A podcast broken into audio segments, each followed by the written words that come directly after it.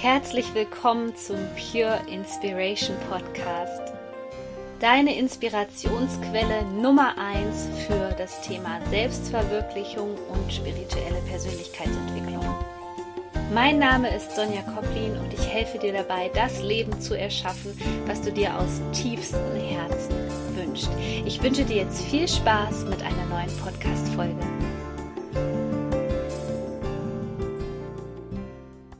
Herzlich willkommen zu einer neuen Pure Inspiration Podcast Folge.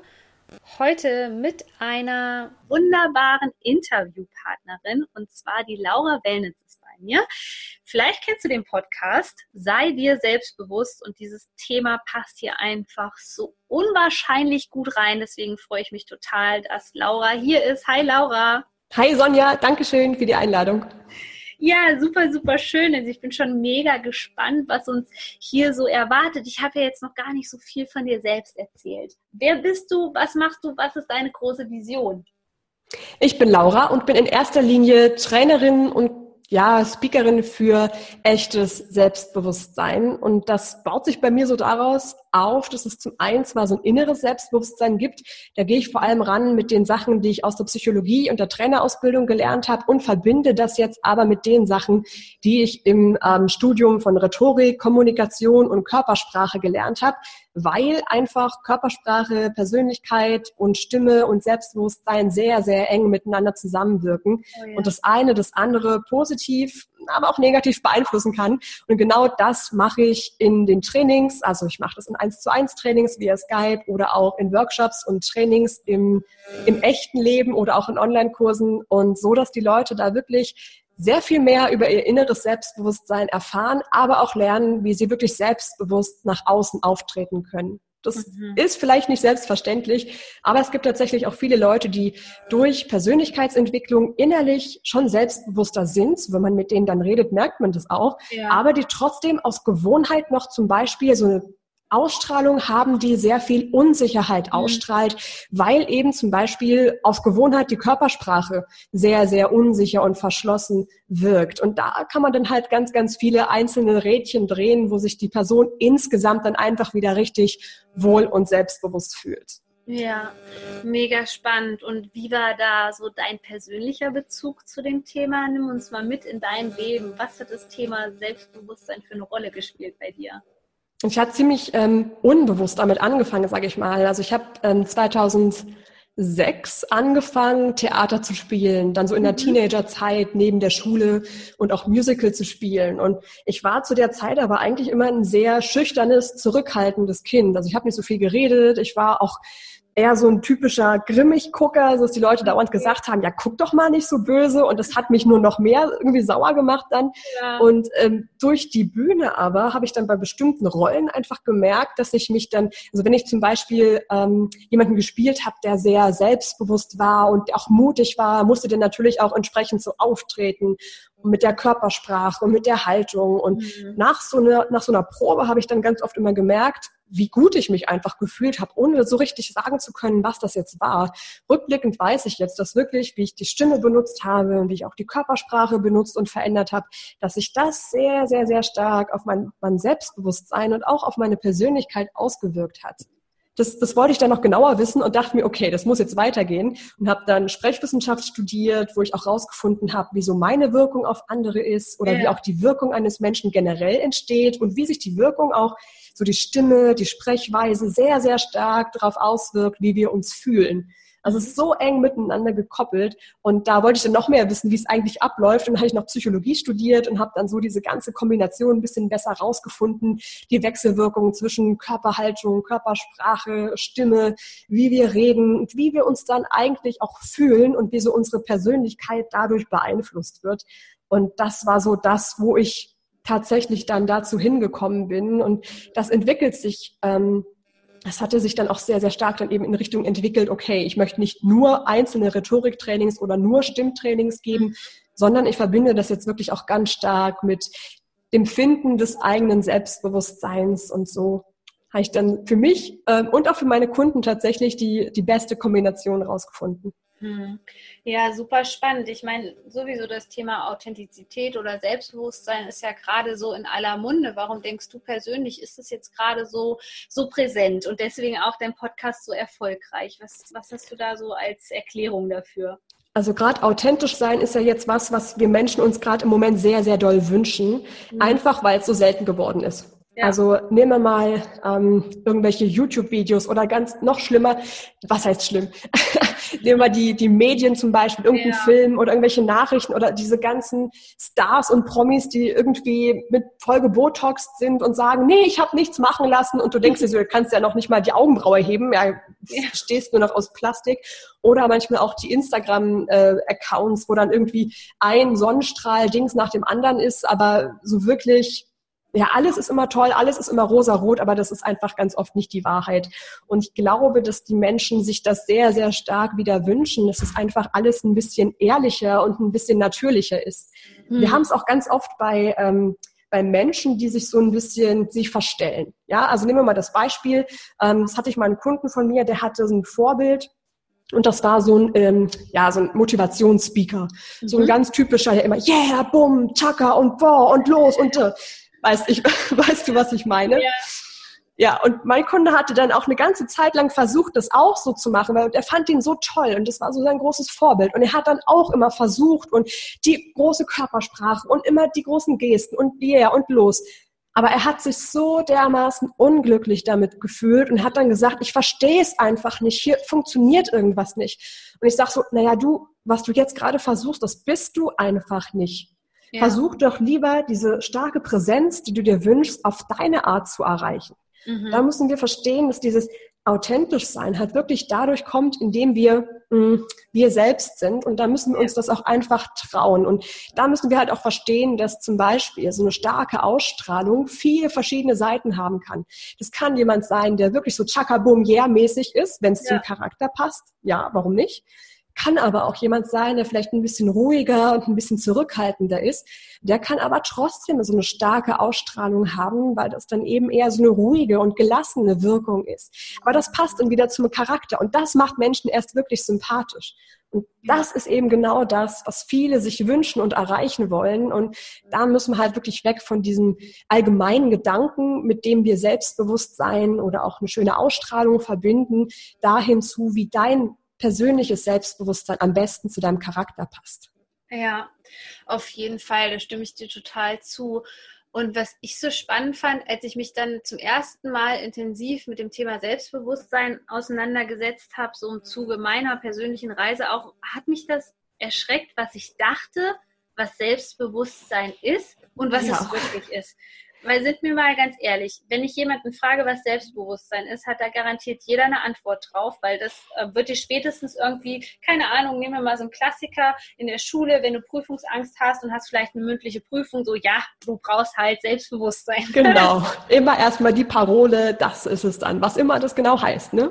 Ja, und überall stand immer nur drinne so, ja, Stärken und Schwächen. Und ich dachte immer, ja, die, die kenne ich ja, ja toll, also habe ich doch Selbstbewusstsein. Und was sich dann dahinter tatsächlich verborgen hat, da dachte ich so, boah, das müssen echt viel mehr Menschen wissen, weil das ist ja einer tatsächlich der Grundpfeiler. Und es hat eben ja. nichts mit äh, Boom, Chaka, here we go. Ne? Ja, auf keinen Fall. Sondern ganz im Gegenteil, ja. Und kannst du uns da mal berichten, was so dein Tipp ist, wenn man jetzt wirklich sagt, okay, ich möchte, ich möchte erstmal herausfinden, habe ich ein hohes oder niedriges Selbstbewusstsein?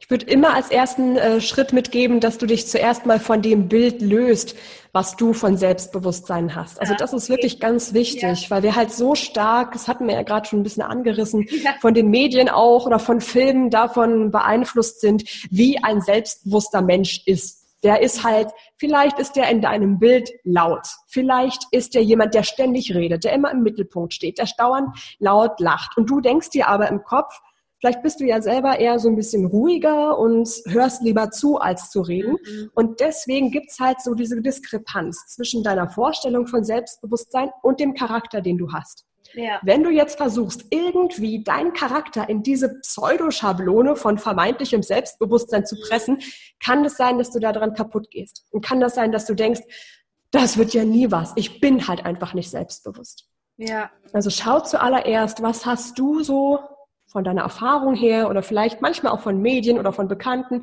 was hast du für ein Bild von Selbstbewusstsein und löst dich am besten davon.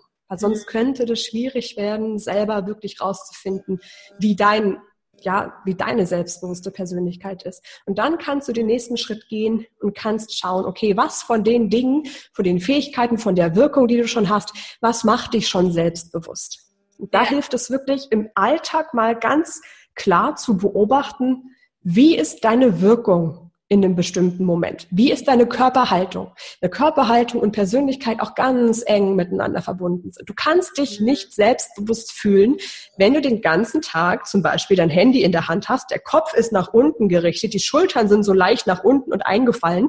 Die Körperhaltung schreit dem Kopf entgegen, ich bin gerade schüchtern, ich bin gerade unsicher, ich bin gerade ängstlich, ich mache mich gerade klein da ist es halt relativ schwierig, dich selbstbewusster zu fühlen. Ne? Also krieg unbedingt mal so ein Gespür dafür, wie ist deine, deine gesamte Ausstrahlung, deine gesamte Wirkung, weil sich das wiederum auch sehr stark auf dein inneres Selbstbewusstsein auswirkt. Ja, das glaube ich auch, dass das sehr hilft. Vor allem ist es ja so, ressourcenstärkend, sage ich mal, dass man wirklich erstmal hinschaut, was ist denn der Ist-Zustand, was ist denn schon da? Ja, immer, unbedingt. Was ist schon da? Was kannst du schon für dich benutzen? Und ich verspreche dir, da ist wesentlich mehr da, als du jetzt denkst. Vor allem, wenn du es dir vorher noch ähm, schaffst, so deine eigene Vorstellung von Selbstbewusstsein, so deine, ich sage mal in Anführungszeichen, Definition, ja, es ist nicht wirklich eine, sondern also deine Vorstellung von Selbstbewusstsein dir klar zu machen.